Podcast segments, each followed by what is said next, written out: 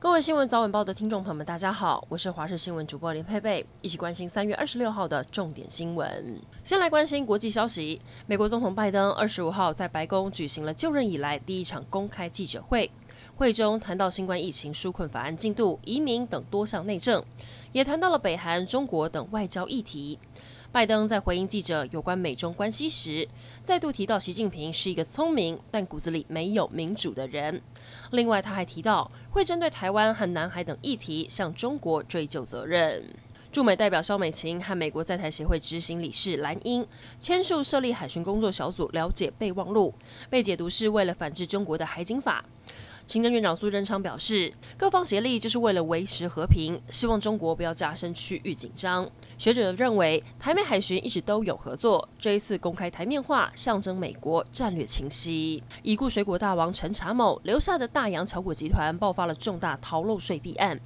台北地检署查出，陈查某生前老陈、魏王董事长陈清福等人涉嫌利用多家水果公司进口大量水果来台贩售，却故意不开发票给盘商，在六年的时间涉嫌隐匿挪用超过十亿营收，逃漏税超过二点五亿元。经过检调约谈多人之后，裁定让陈清福以一百八十万元交保。中部水情吃紧，从四月六号开始，台中跟苗栗供五停二限水措施就要上路。不过南区数亿里却一个月发生了三次爆管。半个月前，光明路和福田二街口才爆管漏水四小时，没想到上午复兴路一段也爆管，李明都觉得很浪费水。自来水公司表示，这一次是因为加大水压，让民众储水，加上常有重车经过导致爆管。抢修完成后将减压供水，避免爆管。持续要来关心长荣货柜轮长四号受困在埃及苏伊士运河进入第三天，终于出现救星。长四轮的日本船东现在找到了一支荷兰的船只救援团队登船研究，让长四轮脱困的方式。外媒预估，长四轮脱困有三种主要方法：可以靠救援的轮船拉动长四轮，或是在海底继续挖除泥沙；也不排除动用起重机船卸除船上的货柜，减轻重量，让长四轮再度浮起，离开搁浅的地区。瑞典服饰品牌 H&M 宣布拒绝使用新疆棉，却在中国引发一连串抵制风暴。连曾表态过的 Nike、Adidas 等大品牌也扫到台风尾。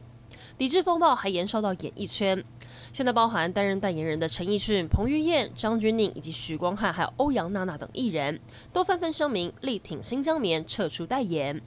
不过，台湾的品牌业者表示，目前还没有收到任何讯息。最后来关心天气，准备要放假了。今天开始一直到月底，天气都很稳定。在偏东风影响下，北台湾气温明显上升。今天北台湾高温有二十五、二十六度，中部在十五到二十七度，南部是十五到三十度，东部十七到二十五度。中南部要留意日夜温差大。今天会下雨的地方非常少，只有东半部有零星降雨。北部山区这几天午后可能会出现热对流带来的短暂雨。如果要到山区活动，要记得带伞备用。